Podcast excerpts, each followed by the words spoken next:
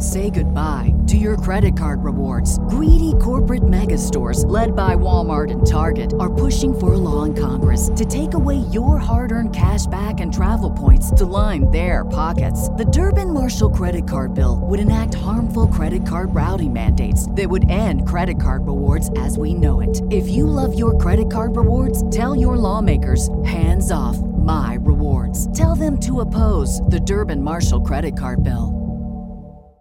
Hey, legit batters! We don't really do ads, but if you feel the need to support our dumb show, you can subscribe on Rokfin for all of our shows, plus bonus member shows, or on Patreon for audio versions. Oh my god, this sounds so scripted, it's terrible.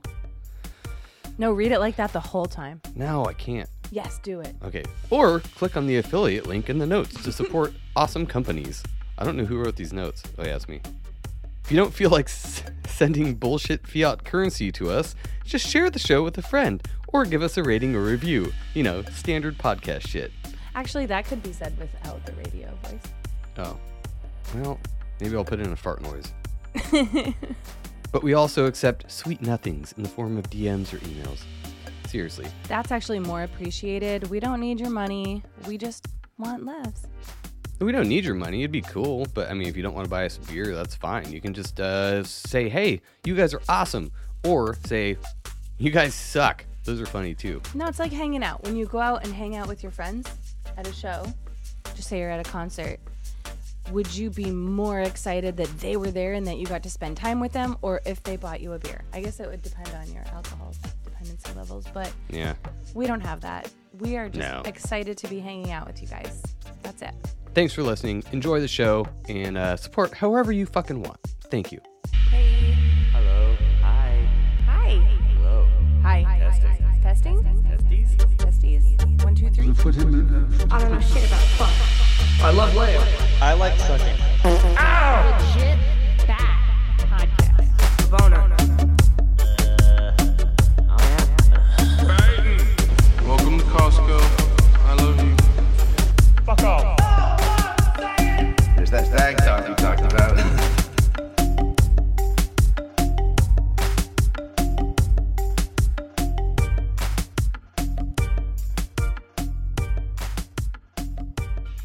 Boom. Hey, welcome. Legit Bad. Yes.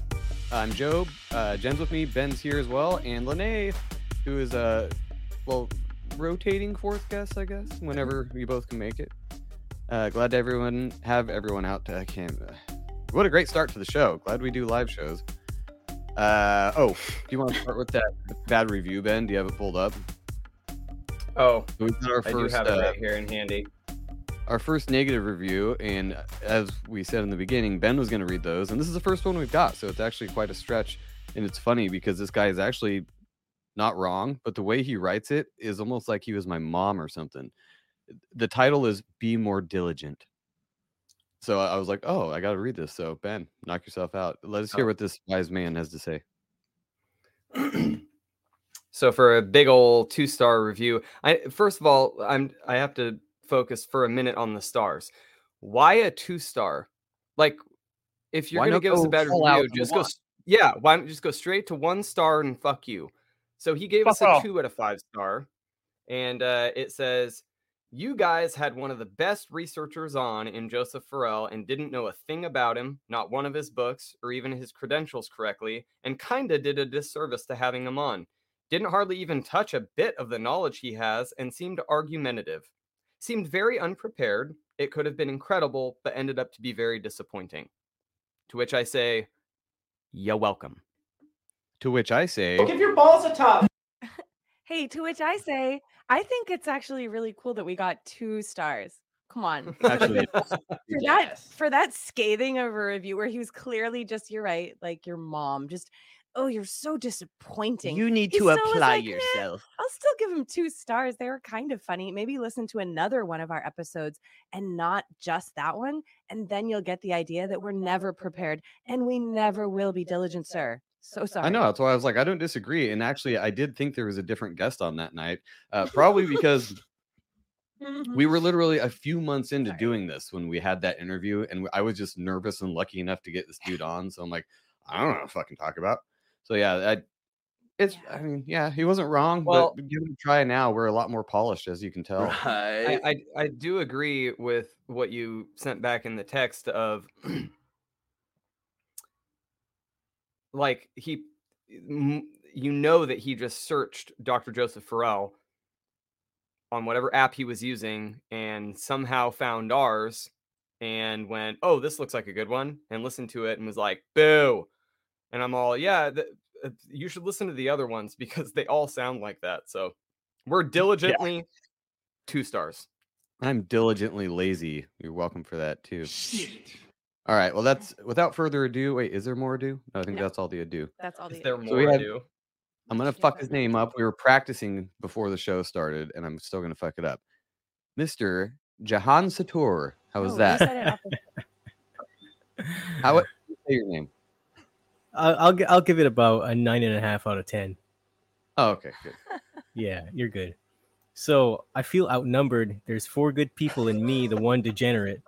So I figure we're really gonna piss some motherfuckers off tonight because Let's Yeah. I talk I talk the truth and you know we got to give that guy a break. He probably gave you as many stars as the length of his dick. Anyways, um, Zing! what do you what do you want to talk about first besides that guy's small? Well, just uh, start with uh, introducing yourself and your show and what you do and how you came to do it. All of that in order, please. Thank you. I'm just kidding. Okay, what I do, my show, and how I came to do it. Well, first of all, I don't really do anything. Uh, the subconscious mind does everything. I just kind of yell at people until they get it right. And I'm just kidding. So much of my work focuses on removing uh, the disempowering thoughts and beliefs from the subconscious mind, which pretty much cause us to create shitty emotional consequences and chaotic circumstances in our lives. And uh, I teach people how to change internal dialogue, how to clear harsh memories and emotions. I show them how to delete useless information from the subconscious mind and put useful information in there. And as a meditation and mindfulness instructor, I teach you when to meditate, how to meditate, and why you have certain thoughts and feelings during meditation and how you handle them effectively. Uh, my podcast is the Boundless Authenticity Podcast, and uh, that can be found on Spotify or anchor.fm slash boundless authenticity. So I speak with pretty much anybody who's a truth teller or they're in the work of consciousness or metaphysics or anything like that. Um, because you can't really come to know thyself without exploring those things at some point. You're definitely not going to find it at the bottom of a, a beer can or some other destructive thing. So it's always about, for me at least, it's it's always about what is consciousness and why does it seem like everything that we go through as a society is based around a war on this consciousness and uh, I pretty much got into this because I, I started out as a musician by profession and uh, coming from a country like Barbados, which is just a small chicken nugget speck on uh, the bottom of the island chains in the Caribbean. For anybody that doesn't know confirm. that, We looked it up before the show. it's it's not a great place to be. They sell you the idea of these idyllic beaches and it's going to be party all the time and drink beer on the beach and stuff like that. And it isn't really like that at all. It's a very predominantly religious based society, a lot of oppression.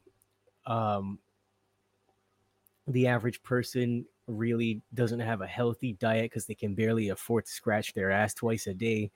And like, there's there's this thing that if you try to branch out uh, beyond what's possible for the confines of the culture then you're evil. You're an outcast. You're the worst person. You think you're better than anybody else. And so i had to fight with a lot of that stupid mentality. And if i did say one more thing about it that was inherently very negative but yet the truth it's that a lot of the mindset around here comes from a culture that's rooted in slavery. There's such a thing as the Barbados Slave Code. It's an actual manifesto as to how slavery should be conducted i- across the entire world, and it was tested out here first. And then those methods were uh, implemented elsewhere. And so when you have something so dark in the collective consciousness of a country, it's an energy structure that's been infected by nothing but narcissism and fear and anger and disgust for the self. And so, how can those people really know anything close to being understanding, compassionate, forgiving, and even intellectual, to say the least? Um, it would be asking too much for them to pick up a book on anything that is outside the Bible or any religious context like that. So here you have me into rock music and heavy metal and stuff like that, and being one of the only people on the island that was really into that. And I faced a lot of attack, and uh, having that kind of persecution thrust upon me, on top of growing up in a, a household where I had an alcoholic, abusive father. My sister is what we call a narcissist, and uh, it was nonstop assault against me because I wanted more for myself than what was available there. And I, I just kind of grew up with the subconscious programs of very insecure people talking in my head all the time. So it wasn't long before I fell down the rabbit hole of sex, drugs, and rock and roll, which I really liked a lot. And, um, you know, I thought it was doing something for me. I thought it was doing something for my image. And I thought that was what we were supposed to do because that is what sold as the lifestyle for musicians. And um, eventually, after I hit rock bottom a bunch of times and I tried to kill myself with the maximum amount of drugs and alcohol that I could find, I figured out it, it wasn't happening. Like I came back on the third time, uh, I I'd come out of this really dark, murky space, which we pretty much call that a NDE, near death experience. And something about being in that space changed my entire concept of myself and the world around me. And when I came back, I was literally not the same. And shortly after that, things started working out for me, and I got an offer to get a, a, visa to go to the United States to study the music industry. And I wanted to become a recording engineer and um, learn about songwriting and all these different things. So I traveled a lot across the bottom states and through California and Seattle, and then I settled down in Pennsylvania. I have no fucking idea how I got from one side to the next so quickly, but I did. And I figured uh, I would just base myself there for a while. And I would do things like I would do shows and stuff, and I would play different genres like country and southern rock. And I pretty much had every stereotypical guy yell, play Freebird. And oh somewhere oh around that phase of my life, I was at a gig one night and I had what I call my angel moment. And uh, it's this really tall blonde guy just tapped me on the shoulder. And I was talking to the sound engineer, and he says to me, Hey, man, I noticed you have a tremendous affinity for leadership. Have you ever heard of coaching? And I was like, nah, what the fuck is coaching? And then I looked back over at the sound guy and I, I continued saying what I was saying. And when I turned around to tell the guy, hey, do you want to get a drink and tell me more about that? He was gone. So I searched the whole bar for this guy and I didn't see him anywhere. And I thought that whole experience was so freaking bizarre that naturally I ran home immediately and looked up what is coaching. And then when I got into that, I realized that was nothing but a, a steaming pile of crap as well. That was pretty much just designed to keep well-intentioned, well-intentioned people under the thumb of the psychology and personal development industry, never actually getting any results and um, well, that pissed me off pretty much. So I, around that time, I was still working on myself a lot and asking the question, you know, who am I at the core when everything is gone? Because moving out there pretty much required that I left my entire life behind and I had very little money, wasn't making much at gigs or anything like that. Because for some reason, these people, Jesus Christ, they expect that you're going to give your best and then pay you 20 bucks and you're supposed to eat for the rest of the week and also get home from the show eh, you know and that's like barely gas money when you're out there. So eh, i had to, to suffer through that and i kept going back to the concept of you know who am i when everything is gone? And, and pretty much felt like everything was gone at that point considering the phase i just come out of. And that was when i started reading a lot of books on the buddhist philosophy and the Mahabharata and the Vedas and all those texts, everything to do with the esoteric and uh, the occult and spirituality as we know it. And um, after going through all that kind of stuff, I, I had a lot of, I would say, shifts in in perspective that made me realize that everything that I'd been through in my life was leading me to to be in this role. And I remember reading something on the subconscious mind, and it made sense to me and i just i haven't been the same since then because i realized that everything that affects every single person i help and everything that's ever been a problem for me in my life was as a result of the subconscious mind which is constantly under attack from every which way you you look. It's under attack from every direction and it's it's the main target of the six sadistic fucks that pretty much herd us like cattle on a human farm so I uh, followed that calling, and I guess here I am now talking to you about it. Damn, what a fucking life story, dude. Uh, go go back to the uh, the NDE. Get, I want to hear that. So that was one of the most unique experiences with consciousness I've had up until this point. I mean, I've I've done some pretty wild things, and I base a lot of my my work on the harnessing of this consciousness and interfacing with it. And but up till this point, I haven't experienced anything that was quite as interesting as that. So essentially, I'd taken a, a buttload of drugs and was literally just drinking a bottle of rum straight up to, to see, you know, if it would take me out or not. And uh, I remember throwing up quite a few times and just passing out, and I could feel like from my feet all the way up to my knees was starting to go completely numb and lifeless. And I started to slip away, essentially. And I passed out completely. And I remember seeing right in front of my forehead, right here, which incidentally is where uh, consciousness exists. That's where our fragment of consciousness is. It's the prefrontal cortex.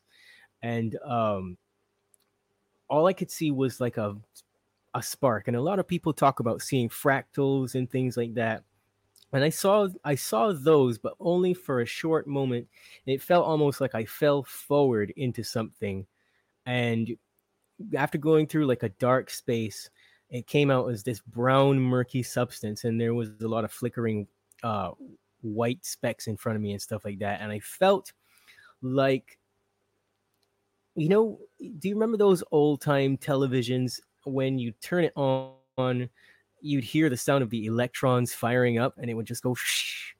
I heard a noise like that, but then it lingered for a long, long time. And it seemed to be a very reflective and, and uh, it was full of solitude. There was no hostility. There was no angels saying anything. There's no fucking tubular bells like all these other silly ass stories you hear. It was nothing like that. It was just this murky substance with these flickering things, and it felt as though it was being communicated to in a way that wasn't using words. And what actually happened was I heard my own voice say, "Dude, you've got to go back. You ha- like you have to go back." And I don't know if up up until this point if it was that I was starting to get afraid of what happened and afraid of being in that space or if it was the overwhelming feeling of just nothing happening that just kind of pushed me out of that space. But i i started to recede back into into my head and i felt the actual moment when i dropped back into my body. And then shortly after that i opened my eyes and i felt as though nothing had happened i was a bit tired and i slept for a couple of weeks after that like i literally couldn't get out of bed but it, i got up as though i'd been completely renewed and that's when i knew but Jesus Christ, I can't even kill myself right. I just had the weirdest fucking experience of my life. This has to mean something more. And I don't care who you are. If you have a moment like that, you're going to ask the same question. You're going to be like, okay, like, uh, am I this monumentally of a fuck up or what is, what is going on here that like I can't even do this one simple thing? And you're going to start asking different questions. And that was the key. Is that where you think it kind of turned around for you and you were like kind of awakened for lack of a better word?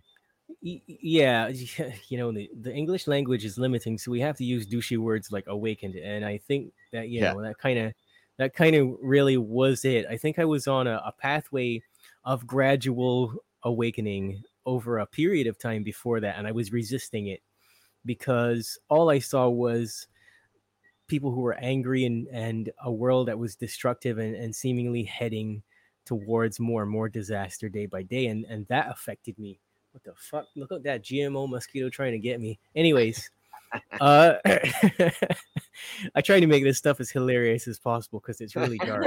Um, so I just I, I just wanted more than what I was seeing, and and I realized that I, I was actually, like I said, resisting that. And I realized what I had to do was actually accept it, find a way to make peace within myself and, and make peace with all these other people that just didn't know any better uh, about how to behave or anything like that. And, you know, that's how I found out stuff about the slave code and whatnot. Um, it was it was me wanting to understand why people were so crazy and I just researched as much stuff as I could. And I'd already known that there was a, a set of powers that really shouldn't be that ran the world and stuff like that. I interfaced with a lot of them, especially auditioning for record labels and stuff like that. So by the time I had that that near death moment, I, I, I was about ready to to give up all the bad stuff and and change my life. Either by ending it or continuing on in a different way. Yeah, pretty much. both happen. So what what happened after that though? I mean, like, d- how, how long ago was that? First of all, So that was like 10 years ago, man. That's that's a long time now. And Oh. um it wasn't long after that that I I pretty much wound up getting that opportunity to go and um and see American stuff like that. There was things I had to do before that. Like I had to clean up some of my act and I had to go through a lot of different other challenges that made me pretty much be like, okay, yeah, I'm done with this. So by the time I was, you know, getting getting dumped by my fiance uh, and uh, getting kicked out of all the bands that I was in because uh, I wanted different things than what they wanted.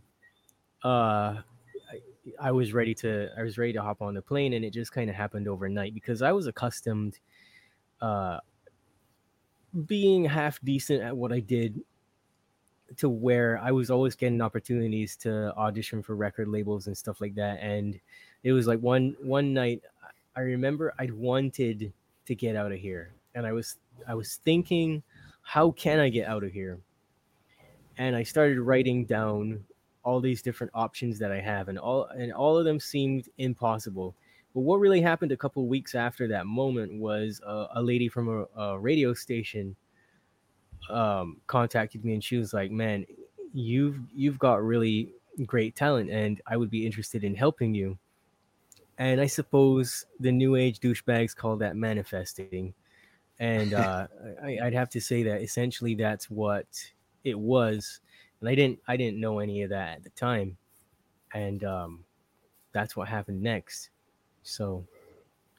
I mean, I make it sound like a short space of time, but it was a, a gradual progression. yeah, isn't everybody's?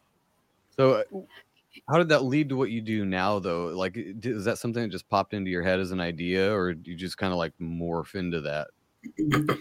it was a natural progression. I see you have a question. Oh, I just kind of along those lines. You mentioned the whole concept idea of consciousness and, you know, studying something along those lines culturally and everything.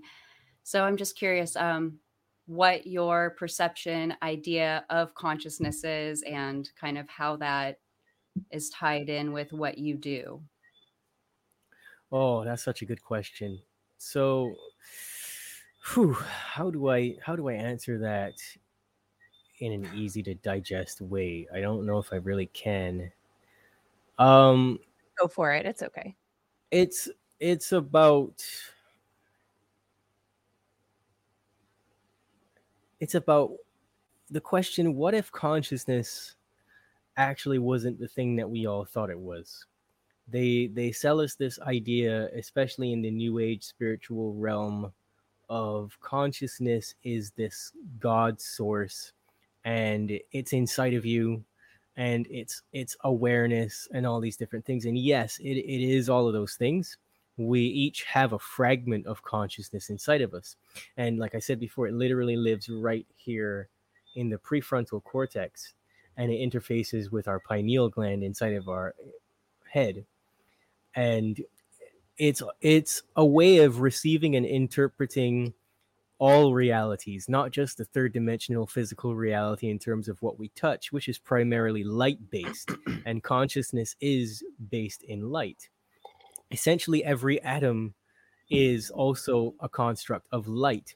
And like this table or you know ben's headphones that's all made of atoms which is pure consciousness pure light. And so we all have that spark of light inside of us again that lives right here and eh, another question that you could ask if you want to know what consciousness is is well what if consciousness existed non-locally because it's both local to us as receivers interpreters and i guess executors of consciousness um it also exists outside of us in every other thing. So that question, what if consciousness existed non-locally, is always relevant to the discussion. And it actually carries more weight than just saying consciousness is awareness. In other words, what if consciousness was outside the body, all around you dark in matter? Well, dark matter is an important part of consciousness, in my opinion, based on my research it's just dark matter just refers to the elements that we cannot see and so it's all around you in a field of intelligence that everything is swimming in and it's actually interpreted by the entire body. This vessel is hardwired to house the consciousness and for consciousness to interface with the physical reality. And so i ask people that question what if it existed non-locally? And what if it was actually interpreted by the body? What if it wasn't something that could go away because that would change the way that you view everything in your life. You mm. would you would come to understand that there's no labels or fears that are real that are true or applicable to you because you are consciousness and consciousness isn't any of those things. So the most common fear of things like death simply would not exist because you would understand that consciousness is forever. And throw it back to that near death experience. That was one of the concepts that came to me that was communicated non verbally that I began to ponder on. So I hope that answers your question. yeah, I mean, going going deep down the hole. So, what do you think the the consciousness as a whole is? Is that something you'd call God, or is that? uh He was talking about that like right as you were. Oh, damn it! I No, was- it's alright. I was gone for twenty But seconds. you can still answer. It's all right. Yeah, so I said that uh, the the common philosophy is that we have a fragment of consciousness and consciousness, and that is true. Um, in in return in in I guess to do with the depth of such a question because you can't ask that question and not really like go balls deep in another rabbit hole. Um, we do there here. there is an overarching creative force that determines everything and, and it appears as though this creative force actually wants to experience everything that we see and that we can do in this vessel and it's all polarized and based on this concept of duality that's how i would sum up something so vast as that I'm terrible at that. I always ask the vast mm-hmm. questions and then leave it to the guest to like parse it out for me.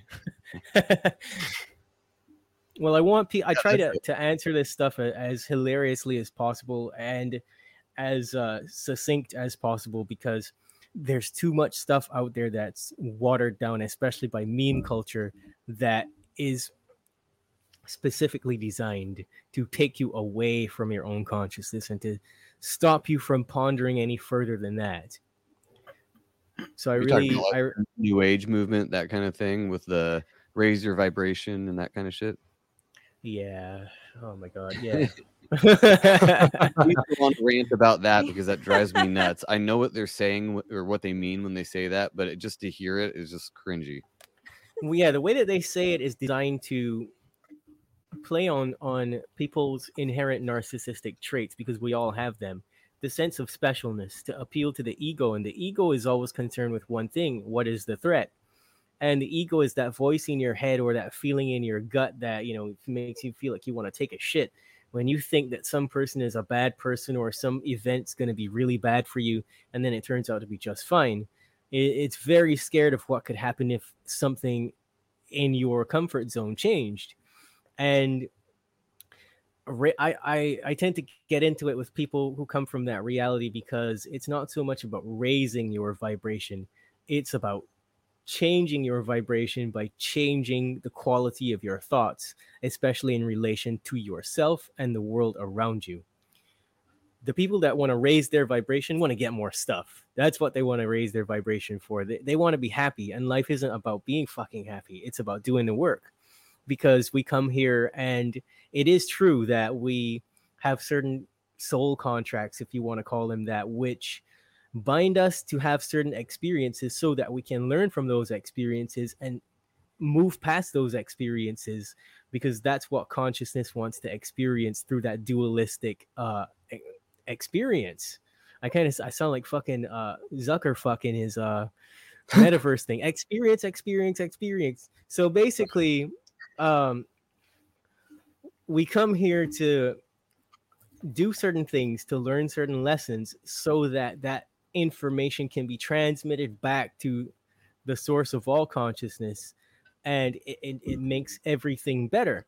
But most people just want to get more stuff. Like i said they don't they don't actually want to do the work. They want to manifest a $10000 a month income doing absolutely nothing and you know travel the world doing all this cool stuff. But you only get to do the cool stuff if you are willing to do the work and remove from yourself all the shitty aspects of yourself in the process and be a better person in the way of applying compassion and forgiveness and those kinds of things in a world that's designed to brutally destroy you on purpose right Yeah, it makes sense. I don't. d- Damn it! You're one of those guests where I'm just listening and then I forget I'm hosting. I'm just like, yes. yes, because i'm mind controlling you just like everybody else Whoa, cool. so what, what's your uh, opinion of the world as a whole right now as it relates to what you're talking about? Like, where do you think we're at? Is it getting better or worse? Because some days it feels like it's getting way the fuck worse, and other days I'm like, yes, I have hope today. It looks like it's better. Well, you know, that's the nature of reality. It's not every day that you're going to get up on an extremely high vibration. You know, I'm one of these uh, happy go lucky fucks that wakes up and I stretch my hands over my head and I say, Oh man, I'm so grateful that I get to have this day of life. Notice that part. I get to have it. Like, I don't know if I have tomorrow. So, everything that I do and everything that I say has to be in alignment with whatever work it is I feel in my heart I actually am here to do. And so, I don't have time for anything else other than to be grateful to be alive, especially after going through all the stuff that I went through. And I realized I made it past that. And I don't think anything is going to get any worse than that. Or at this present moment, I don't think anything is going to come out of the, the cabal's bag of tricks that's going to be any worse than forcefully vaccinating children. You know what I'm saying? So when I see things appear to get worse, I I am very skilled at saying, okay, so there's a lesson here, and I need to go and research and find out everything that's actually happening, so that I can best help people who are gonna be, you know, feeling the brunt of the pain from all of this kind of stuff. And it, it appears as though just like in your daily life, you get out of bed and you're like, man, I don't really want to go to work today, and you, you just feel tired. Some days you're gonna be like that with in relation to the world, and it's not about how can I be happier. It's it's about how can I actually be with this reality, and how by my living, by embodying the best possible values of integrity and honesty and compassion and all those good things. How can I make good choices towards other people who are fast to fucking sleep and who just really don't know what they don't know and in most cases actually don't want to be helped. They're complacent with the reality of dystopia. if that makes sense. So I see that where we're at now is actually a good place to be, as fucking nuts as it seems. It's it's understanding that there's there is the dark and there there is the light, and not to sound like a woo woo jackass, you have to go through the darkness to get to the light. But it's an ongoing process. It's incredibly cyclical. So when you close your eyes tonight, you don't know if you're gonna wake up tomorrow, as dark as that is. But when you do, you wake up and you're like, okay, I get to do this again, and you know that there's gonna be moments throughout the day that are going to eh, to just to jaw jack the new agers they're going to lower your vibrations and it and it's because you you you don't like the emotions that are generated inside of your body that consequently and coincidentally belong to you and so therefore you're the only person that can lower your vibration so when you don't want to comply with the ways of the world and you want to ignore it and be like la la la la la i only want to clutch crystals all fucking day long then you're not actually sorry ben No, no, no, no. That that hit home. I'll be more mindful of when people are drinking and not do that. But if, No, no, if no. you want to live your life in a in a, a a mindless way, then of course you're actually going to end up seeing more darkness than anybody else because you're so concerned out of fear about raising your own vibration when vibration isn't a thing that you raise anyway. It's directed, it's focused at whatever's in front of you and you say, okay, how can I make the best of this by actually being with it and figuring out again, like i said, what are the the tough emotions and, and thoughts and things that I have about this event that are contributing in a negative way. Because it's easy to turn on fucking CNN and, and that goddamn son of a bitch, uh, Wolf Blitzer Brian- or fucking Brian Anderson Stelter. Cooper, well, whoever, whoever's the, Tom the latest Lemon. asshat. Yeah, Knob Lemon. Fucking, they tell you, I urge you not to look away. And then they show you some horrific scene that may or may not actually be real. That's the key point. Because Yeah. reality is subject subjective and it is objective because consciousness essentially observes and tries to reproduce whatever it sees through your eyes. And that's why these people do the things that they do because they want to keep you thinking, oh, the world's going to shit.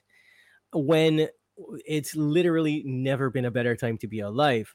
It's just that we have half of the world believes the lie, and the other half of the world is very curious about what could actually happen.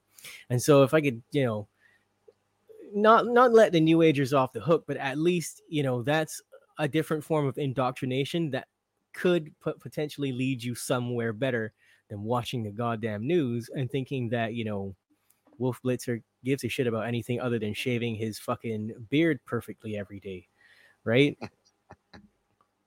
I, I I do have a question for you on that note. So, just at least the way that you explained it that way, would you say that perspective has a lot to do with whether or not you succeed in waking up more in tune with that reality of, like you said, I- and you even mentioned it yourself. Notice how I said I get to have this day.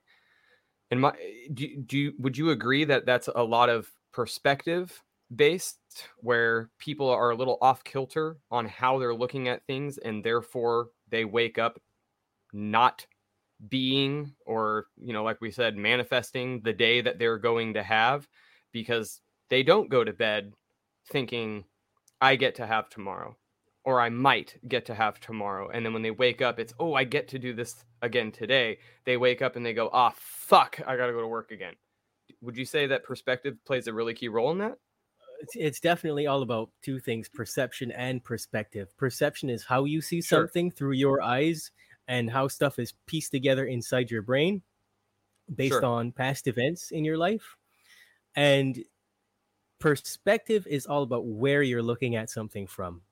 And if you're Sure. looking at something like let's use your example of oh shit i gotta go to work today. Well who the hell wants to work a nine to five? That fucking sucks monkey balls right?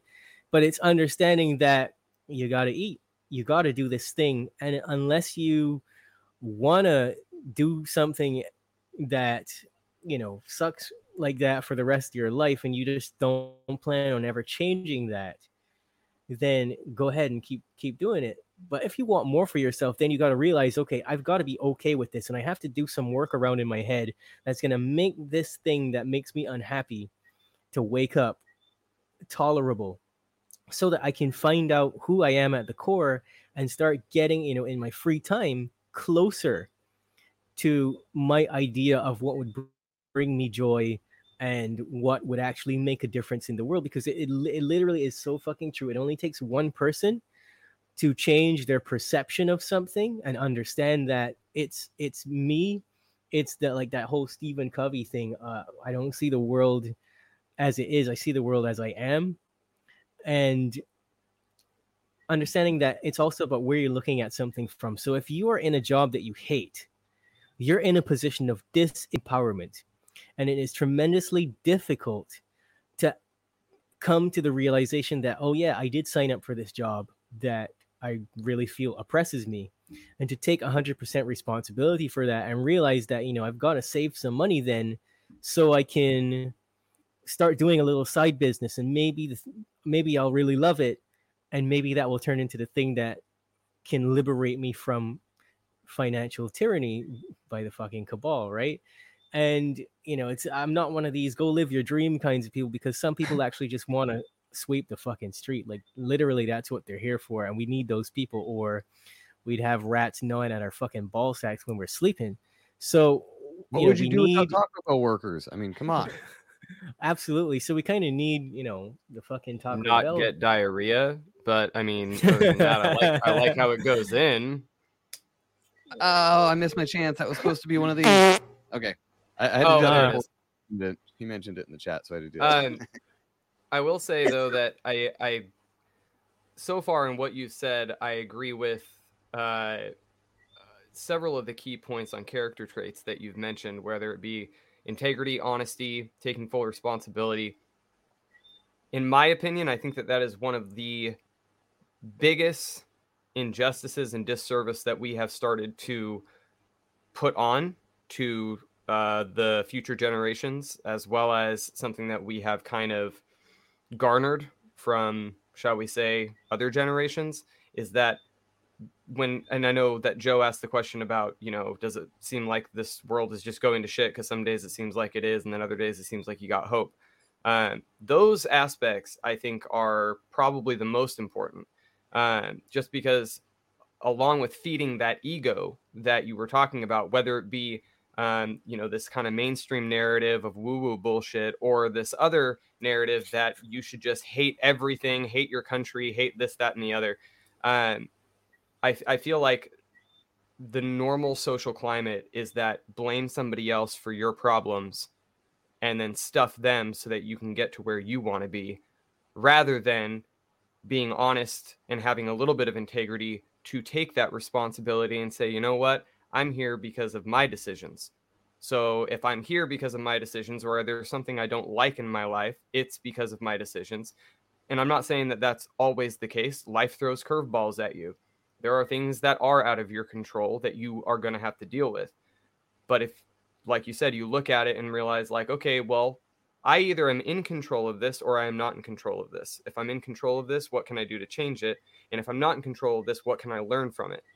And I think that the lack of responsibility, which I see in most of the generation my age and younger, uh, is one of the key issues for why people are not achieving what they would really like to be in life because they can't just look at it through a realistic lens and say this has to change. I like you said, sex, drugs, and rock and roll, and you fucking loved it. But there was a part of you that later on went, oh fuck, as much as I love this, I have to change it if I want to get to where I want to be. And I don't see a lot of that as a nor- normalcy in uh, today's world, I guess you could say. No, it's it's absolutely something that is like a myth. And everybody wants to get what they want without actually having to do anything for it. And it goes along with the culture of entitlement that Yes.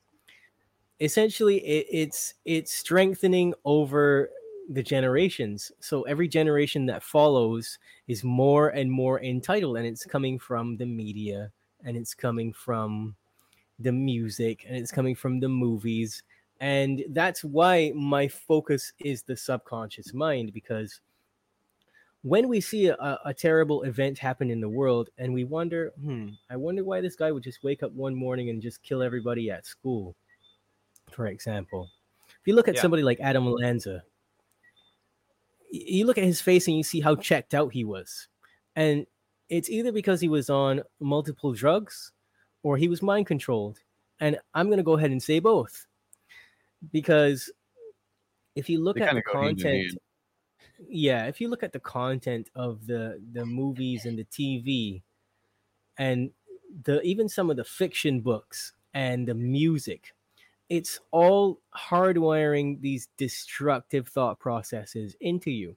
And there's a lot of uh hypnotic commands that are put into these things because music especially is just a hypnotic rhythm. I actually have a video on bitchute. It's called hacking the subconscious mind. You can go and see why we're in the position that we're in with the scamdemic because it's like batman's you know he you think he's throwing a regular bomb at a wall but it's shaped like a spike protein. And you know you got the marvel avengers movie and stuff and uh whatever captain captain america or whatever the fuck his name is.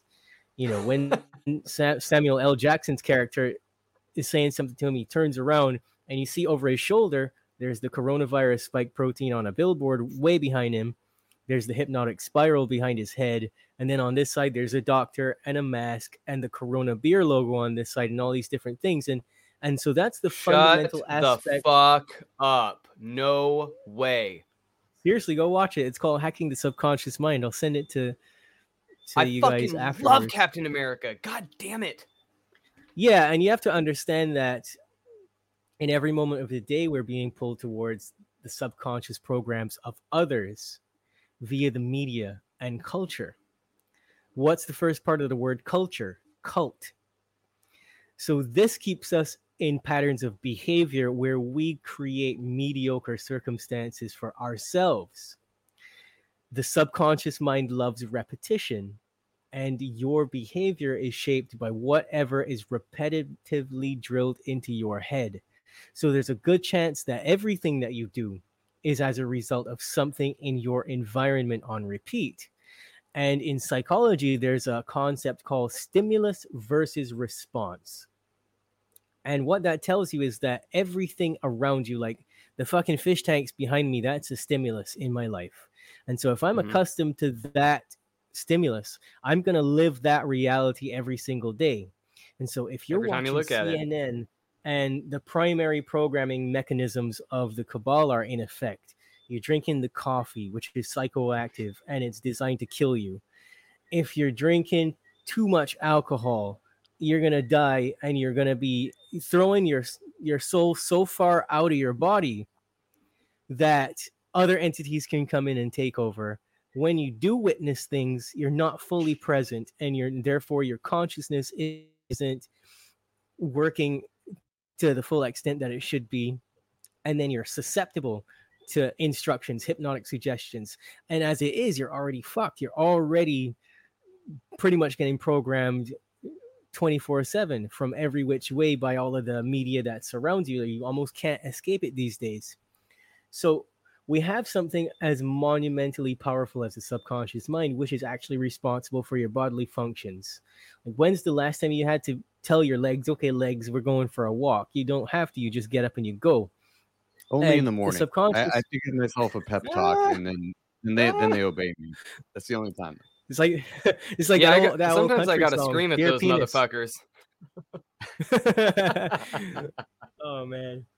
So, you know, eh, on top of all of that, it's always scanning the environment for repeating patterns because that's how it keeps you safe. It just wants to know what the common things are in your environment and what the majority of people are doing because that is what it considers to be safe.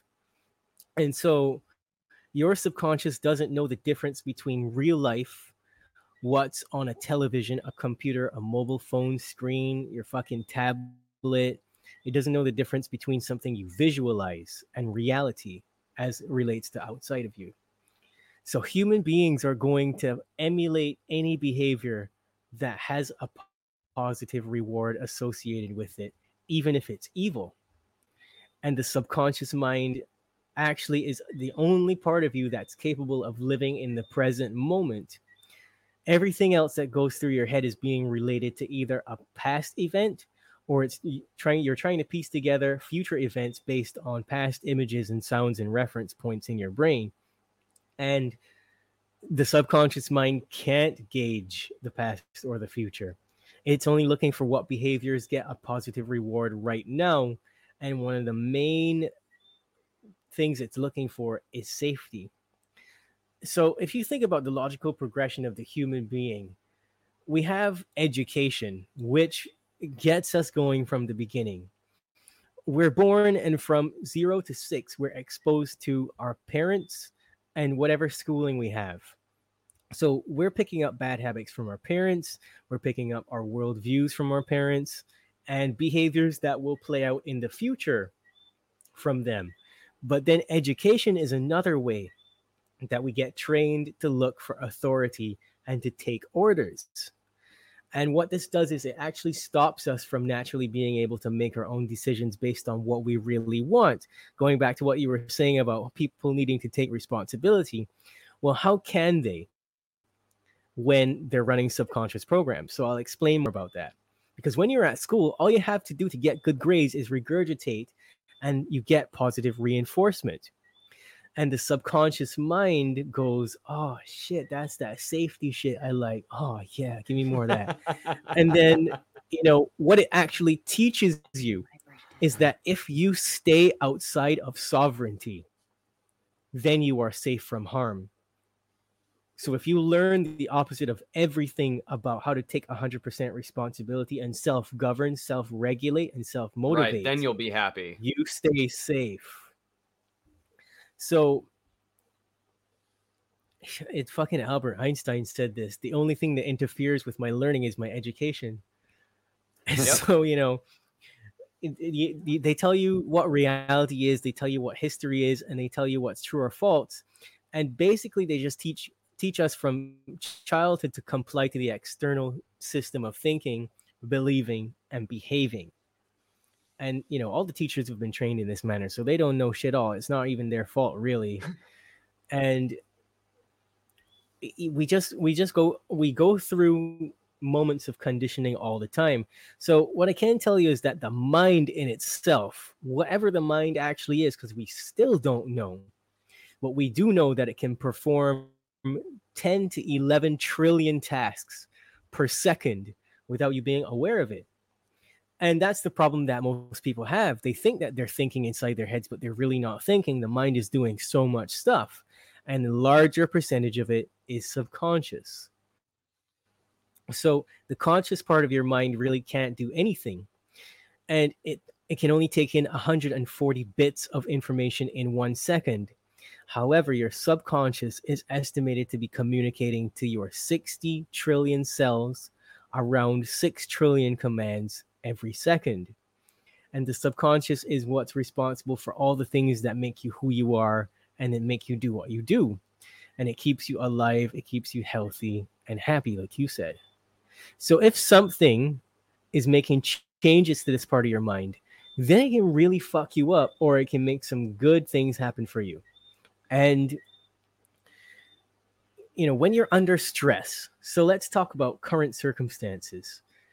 When you think that there's a virus that's walking around with a measuring tape and it knows how to measure six feet between you and some other motherfucker, and it's going to jump on you if you dare step within four feet to two feet of, of another person, then you're going to be under a lot of stress if you really believe that because, you know, it's so fucking outrageous and and you know there's something that's killing all these people i wonder what it could be that's killing all these people.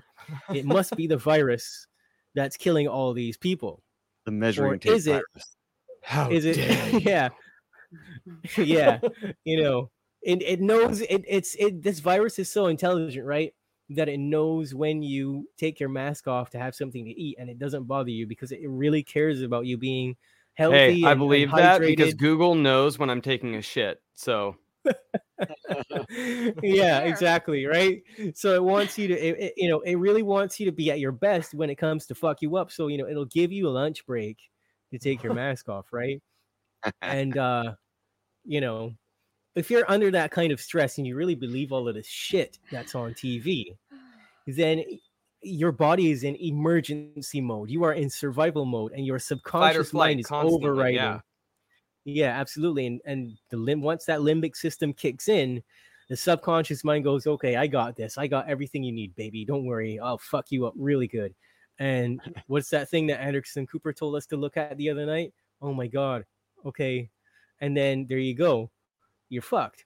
Or you remember some movie that you saw when you were 10 that, you know, it because it goes in your consciousness and it goes right into your brain then you just start doing shit and you're like, man, I don't even know why I did that.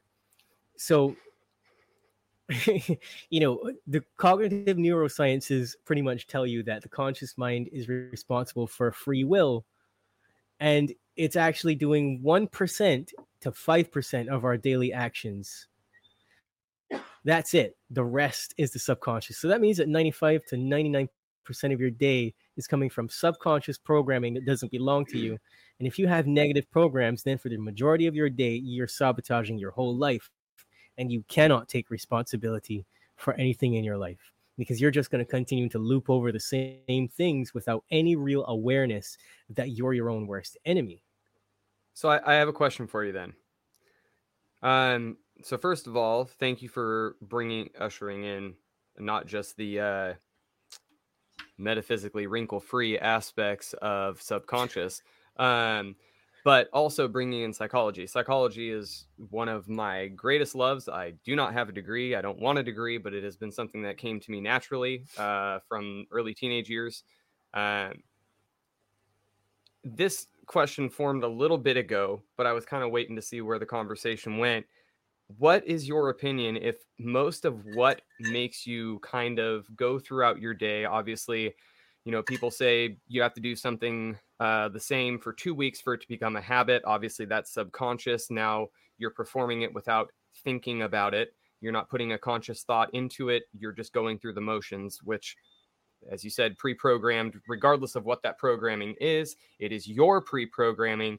Now you're just doing things without really, you know, quote unquote thinking because that is what you have trained yourself to do or you have been programmed to do. So, with that being said, my question is what is your opinion on mental illness and how does that play into this?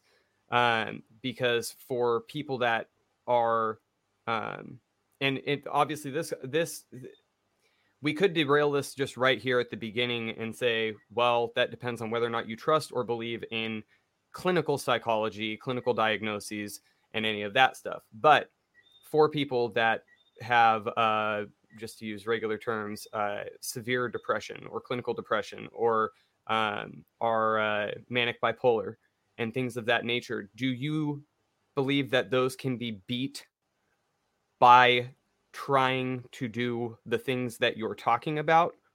Or is there a formula that integrates the two of them so that they can live their best life without also going to fucking big pharma? So, I'm this is what makes me a very controversial person to be around because there are a lot of people who insist that things like depression and whatnot are chemical imbalances, but there's no Sure. evidence anywhere that actually shows that.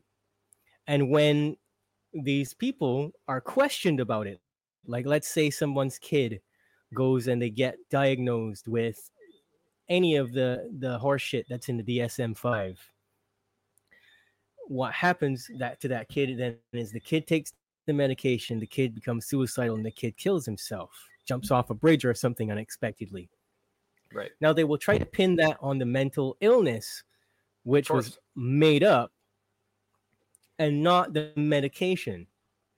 And that's by design. And so when the parents get angry and go looking for answers, trying to figure out what is this chemical imbalance you say my kid had, what they find is that it was a lie the whole time to get you to take medication. And so it's never been found to exist anywhere. And that's why all of my psychiatrists and psychologist friends have parted ways because they believe the lie and they're not willing to actually go look for the evidence that doesn't exist. So they're just willing to accept this paradigm, which is killing people, which uh, isn't right. It just, no matter which way you slice it, it isn't right. And so people have what's called cognitive distortion. There's several hundred cognitive distortion. And in the same way that the DSM 5 is made up of made up symptomology, conditions and circumstances by which you judge a person's behavior or choices in behavior and choices in thinking, and then you say, okay, you have generalized anxiety disorder or some other disorder, you're bipolar or something like that, then the person receiving that diagnosis, they have a cognitive distortion that literally sounds like there's something wrong with me. And so human Right, beings are looking right. to up through this filter of there's something wrong with me. And so the ones who succumb to a diagnosis are the ones that go, aha, I knew it. There's something wrong with me. And then what happens to that person is that their entire physiology changes and their entire mental structure changes to accommodate the behaviors that have just been described to them through this di- and these people are usually disempowered in some way. And so to explain that to you even further and this is why i like to focus on the subconscious mind is because not only is the subconscious mind responsible for things like safety it's and it's responsible for our vital functions it it really does play a huge role on a cellular level. And so the cells are like these little computers and that have the nucleus in there and it's a hard drive that plays out all of the programs for you. And so we have receptors in our body for every cell. And from the time you're conceived up to whatever age you're at now you are receiving programming. So where does the programming of the subconscious mind go it goes into the cells. This, the receptors contain information, and it's all quality and quantity and context that's communicated to the cell. So, when I say that, what I mean is that the cell receptors are communicating, and they're also taking nutritional information and hormonal information. So, they, these cell receptors receive they release and they allow for chemicals and other information or instructions to bind or dock to them. Does that make sense so far? Yeah. So that's very critical to the cells functioning well. So whatever emotions you experience hardwire into the cells via these receptors, okay? And when we're trained with certain behaviors, it hardwires into the cells. So if we're witnessing behaviors around us, unconsciously, subconsciously, it's going into ourselves to play out at a later date. So when it So no, sorry, sorry, Go ahead. no, I was gonna say sorry to, to cut you off before you say what you were gonna say, but what I what I was doing was getting to the part about where if a person is depressed, it's a program. It's a set of circumstances that have hardwired into your cellular structure that have been received, and it is waiting on the right stimulus to trigger that program. So now you can say what you're gonna say. No, no, no. Sorry, I, I, I have a really bad lag, and so sometimes I try to jump in when I think that there's a break. Uh, I wasn't trying to actually cut you off because I really wanted to hear your whole response. Uh, I was just going to say, so is it kind of like magnets, where depending on which way it's turned, it's going to attract a negative or positive pull to that, and then build on top of it? Where once you've kind of set which one it attracts, that's what it's going to build off of is that one negative or positive pole. Uh, because after that, you you're only ever going to see that one direction. Is that kind of Yeah, it's kind of like that. We get polarized into one direction. The instant we start feeling depressed and we feel so helpless with this state of consciousness that mm-hmm. we don't know how to snap out of it on our own and the people around us don't know how to help us, we feel even more disempowered and so we're likely to allow the thinking through that cognitive distortion of something is wrong with me to overpower our ability to rationalize and bridge. Let's say we have rational thought over here, we have emotional shot thought, emotional thought over here, and then somewhere in the middle, there is the wisdom that comes from being able to process reality. Does that make sense to you? Yes. We get pushed so far outside of that, and we live in a society that's designed to confirm illness. We li- we have a sick care system, not a health care system. and Ooh, like so, that. so um, whatever consciousness witnesses, it reproduces. So let's say, for example, you grew up in a household where one of your family members was depressed or had anxiety or something about something. It could have been mild or it could have been a small incident. It could have been a big thing. But there's either way, there's a good chance that you have receptors which are specifically designed to cause depression or anxiety at some point in your life. So if you go through life for too long, and I want you to get this part, if you go through life for too long without this situation playing out, it's gonna eventually result in you having an experience where you don't even understand why you feel depressed or anxious, which is a lot of people who go and get a diagnosis.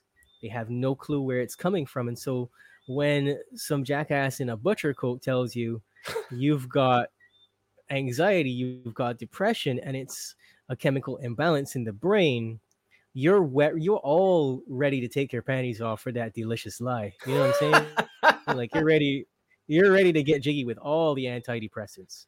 You're like, because- yes, I am.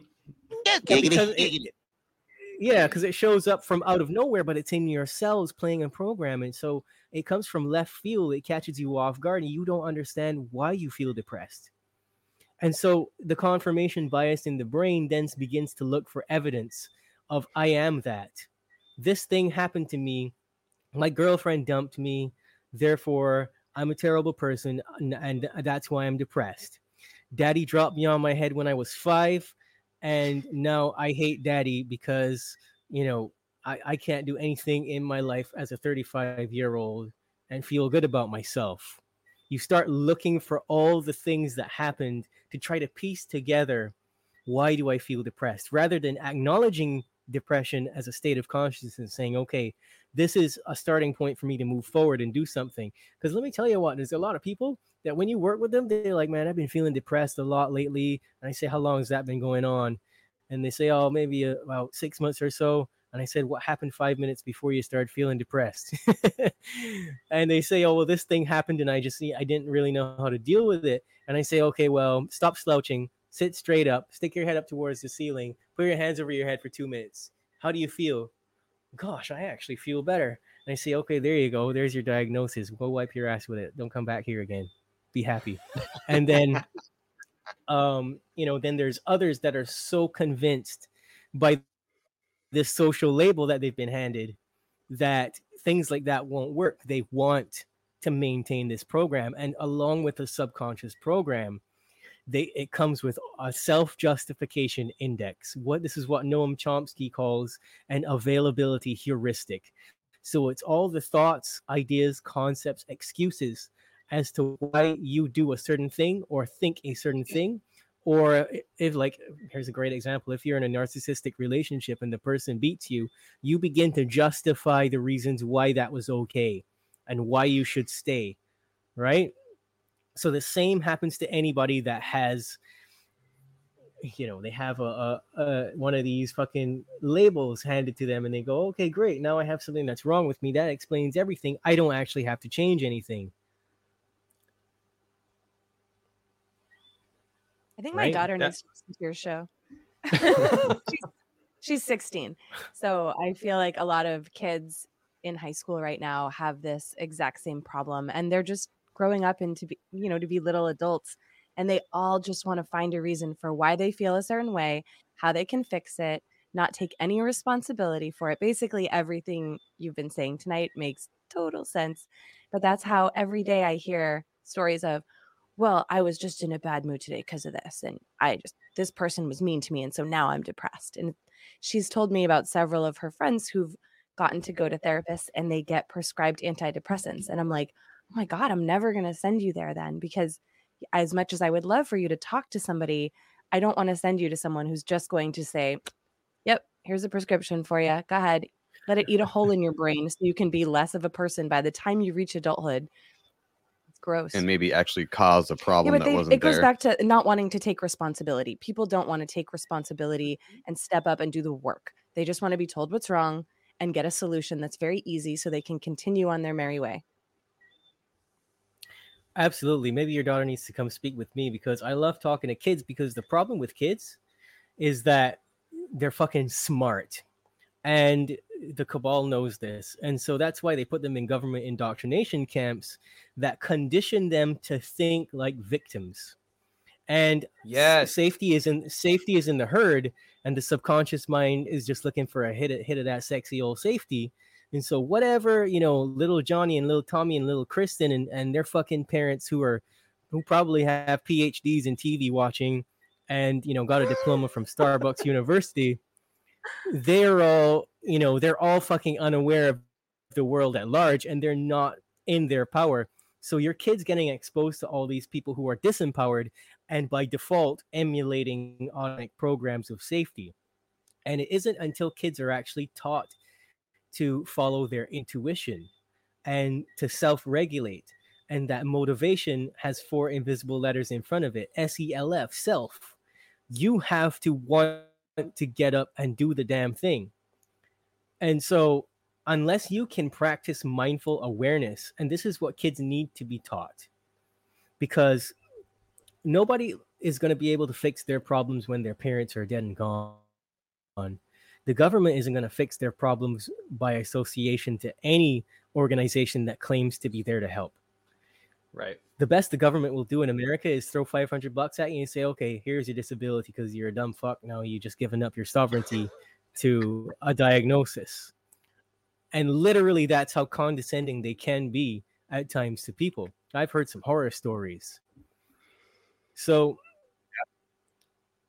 you know, kids need to be exposed to information like this and they need to come to understand that the TV's not their friend. Fucking Travis Scott's not their friend. There's motherfuckers that actually watched Travis Scott stand there on stage and sing the word dead with his stupid shitty auto tune on while people are being hauled out dead in the crowd and they still go on to Spotify and listen to his music because that makes them feel happy. And what they're really saying is that they need music because they're unable to generate that emotion inside of themselves by any other thoughts that they can have willfully on their own. And that's a dark place to be in. I'm not saying don't enjoy music because I'm a musician, obviously, so I make music for people who are like that. It's just that how much of yourself are you giving away by the things that we've been told are fun and normal in society? That's why the word is inculturation, cult, in cult. So you are basically bound to the circumstances and the ideologies that the cult imposes upon you single day. And if you don't know how to notice those things, you're forever going to be the victim. And it starts from childhood.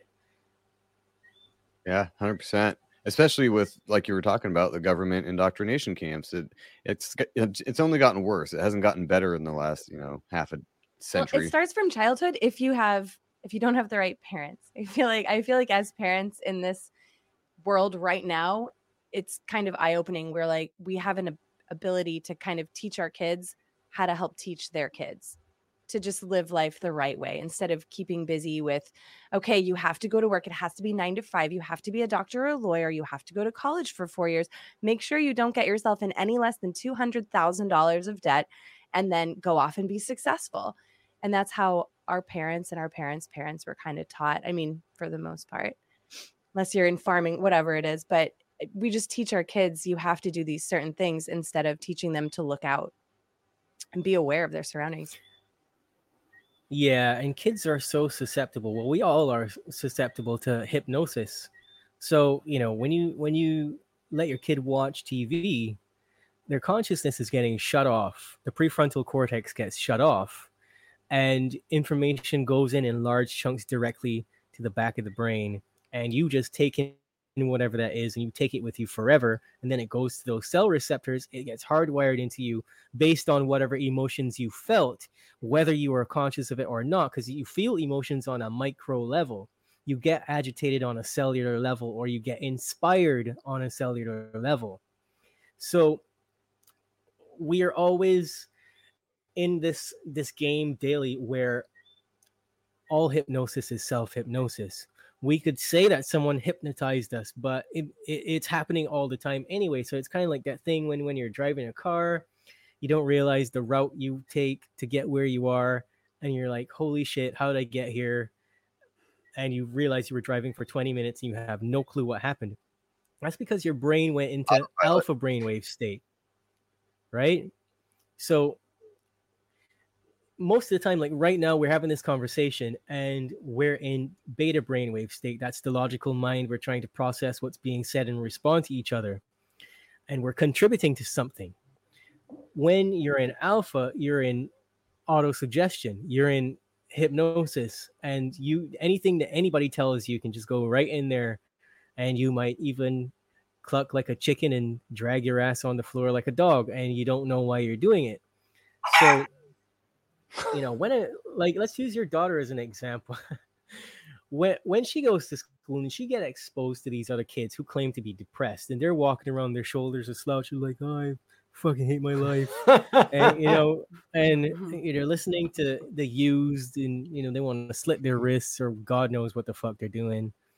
You know all that emo shit you know yeah. listening to juice WRLD and all this bull i have no friends. bullshit. everybody hates me. I hate it here. Uh right and so that thing that you just did that's the stereotypical uh, teenager that's portrayed to us on cartoons right. for a reason and so your daughter is well intentioned she has all these friends because you know uh, under the surface she really loves them she doesn't know the difference between loving somebody and knowing that love sometimes says no so she will continue to associate with these people and pick up all their bad habits because let's say uh, the average human spends seven hours in hypnosis every day. That's because the brain is transitioning through these states of consciousness every day on on an automatic basis. So four hours during the waking state, and three hours at night when you're in the REM cycle, you're you're in different states of consciousness. And so, like alpha brainwave is a, a protection mechanism of the brain because it's processing the events of the world uh, for you because it wants to take some of that stress off of the brain. And so the brain naturally has to change state in order to do its work to process 10 trillion bits of stuff. The mind needs to go through all of that. And so, you know, if you weren't, you'd be having a series of strokes all day long because it's so much input coming in through your senses that the brain just can't do it without transitioning. So, your kid's going to school, and just because this is what the human body does, she's going through different hypnotic states by by nature. And those other kids behaviors whatever the teachers say however they act because she doesn't know how to self-regulate she doesn't understand that most people just act like cunts a lot of the time for no reason and it's none of her business it's not her cross to bear it's not you know something to take personally well she's just a kid. So all that stuff's going into her brain filter on it because she's under hypnosis right so that's why mindfulness is really important. And I tell people that we get we get taught about hypnotherapy and stuff as though it's the stage hypnosis. You know, you wave the fucking pendulum and then you know you scratch your balls and you dance in a circle because the guy said to do this, right? But it's not. it, it is kind of like that, but it's also not really like that. Like hypnosis is just the study of altered states of consciousness, and you know, with altered states of consciousness, you would naturally want to know what they are, where they take you, and how they change and shape your entire experience of life. So, a typical hypnotherapy session, I'm talking about clinical hypnotherapy here, the real stuff, is about taking a person into a deeper state of consciousness to help them tap into new resources via the subconscious, which can help them create a change in their life. And so if you're naturally cycling through these states of consciousness by yourself, the brain's just doing that automatically, then you're accessing the subconscious at different intervals throughout the day and playing out certain things unknown to you. So it's hard to explain. It's, that's why it's so damn hard to explain to teenagers that their behavior sucks or that their opinion sucks because all of those things are coming from a, a much more powerful faculty that's just going to loop over and they're going to go, oh, mom, you're an asshole. Right? Like you never, you never listen to anything I say. You know, right? Like whatever childish shit they say, that's where that's all coming You don't from. know me. You don't care about me. You don't listen. exactly. Oh my god, you don't listen, mom. Oh no. And then, you know, it's the subconscious is just looping over the same availability heuristic. All that I already know to confirm what I already know so that I don't have to change and this other person or this other thing outside of me can be wrong. Right? So kids need to know all about how the brain transitions through altered states of consciousness. They need to know how to mindfully breathe to slow down their thoughts so that they can take inventory throughout the entire day because breathing is actually being alive. Everything that we do, we're breathing. Whether we like it or not, we're going to be breathing. And so the breath is an immense tool for using consciousness because the mind is essentially trying to ask you one question every day. It's is it okay to keep this thought? And it just cues these things up and it sends them to you rapidly. So people who have anxiety and all these other made up things, the brain's on overdrive trying to show you stuff and you know it's doing this and it's like because it's trying to get your attention it's like all of this stuff is going on back here and we need you to process this stuff it's like an annoying secretary. It's like okay boss we got this stack of papers i need you to sort through because we got a client at 10 and you got to read through all this stuff. And you're like oh crap i only got five minutes to do this? And Fuck off. what you want to do is when when you begin to mindfully breathe because most of us are doing shallow breathing.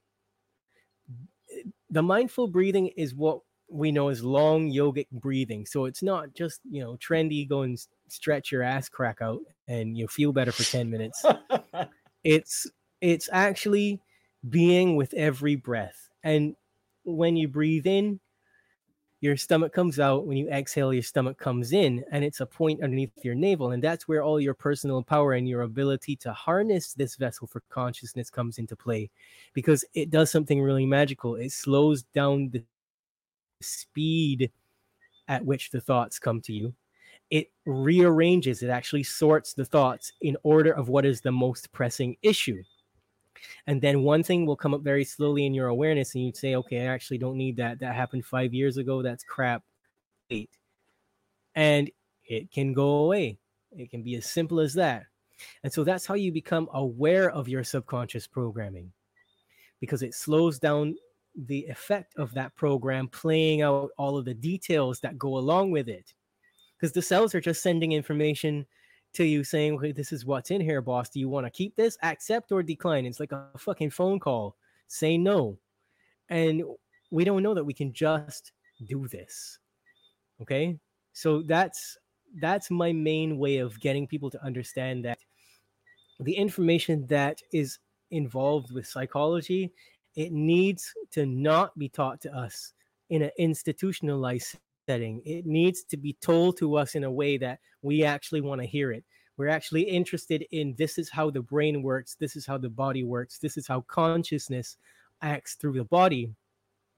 And kids need to understand hypnosis, they need to understand cognition, they need to understand how to be mindfully aware and how to be forgiving, how to be compassionate, and how, and most importantly, how to cultivate discernment through these things.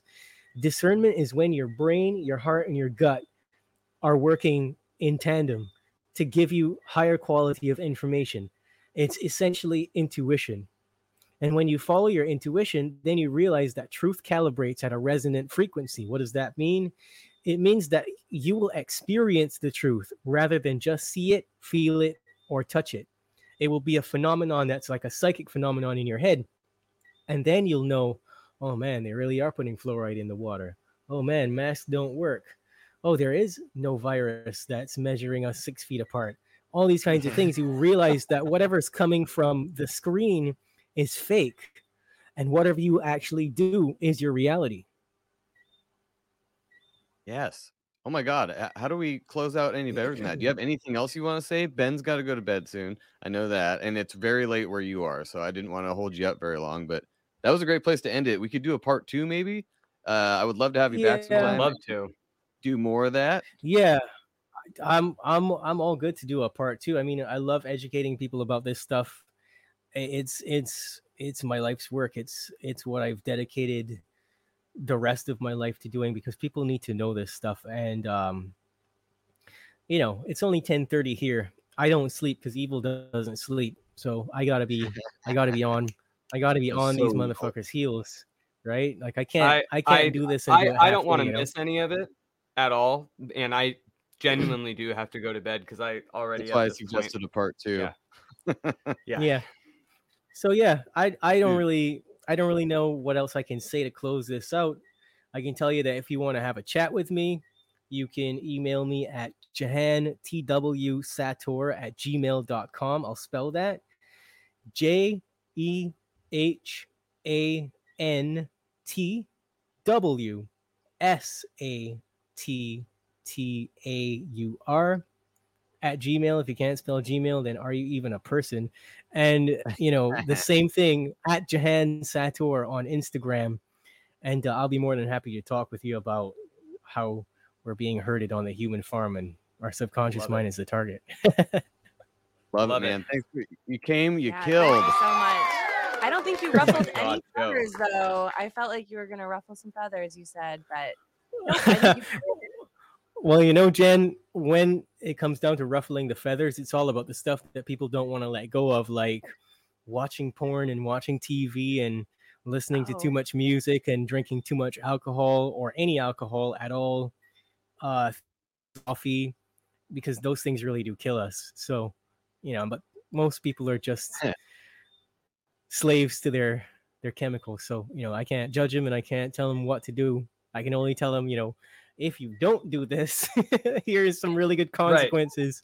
No, That's still good advice, as as long as they take it and understand it, and don't. Yeah, well, most don't- people are running away from me. Oh. most, most people are running away from me, and I'm I'm behind them with handcuffs. Like, wait, come back! I haven't told you why the caffeine berry is poisonous yet. Most people are like, I don't want a part two. I don't even want the second half of part one.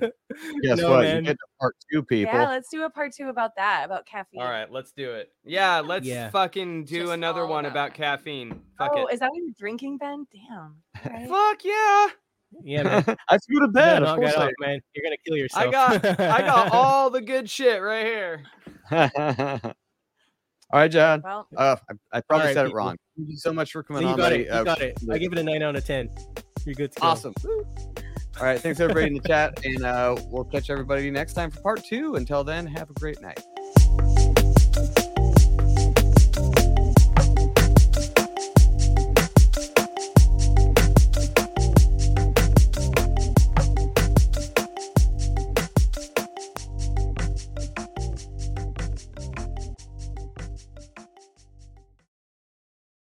Say goodbye to your credit card rewards. Greedy corporate mega stores, led by Walmart and Target, are pushing for a law in Congress to take away your hard earned cash back and travel points to line their pockets. The Durbin Marshall credit card bill would enact harmful credit card routing mandates that would end credit card rewards as we know it. If you love your credit card rewards, tell your lawmakers hands off my rewards. Tell them to oppose the Durbin Marshall credit card bill.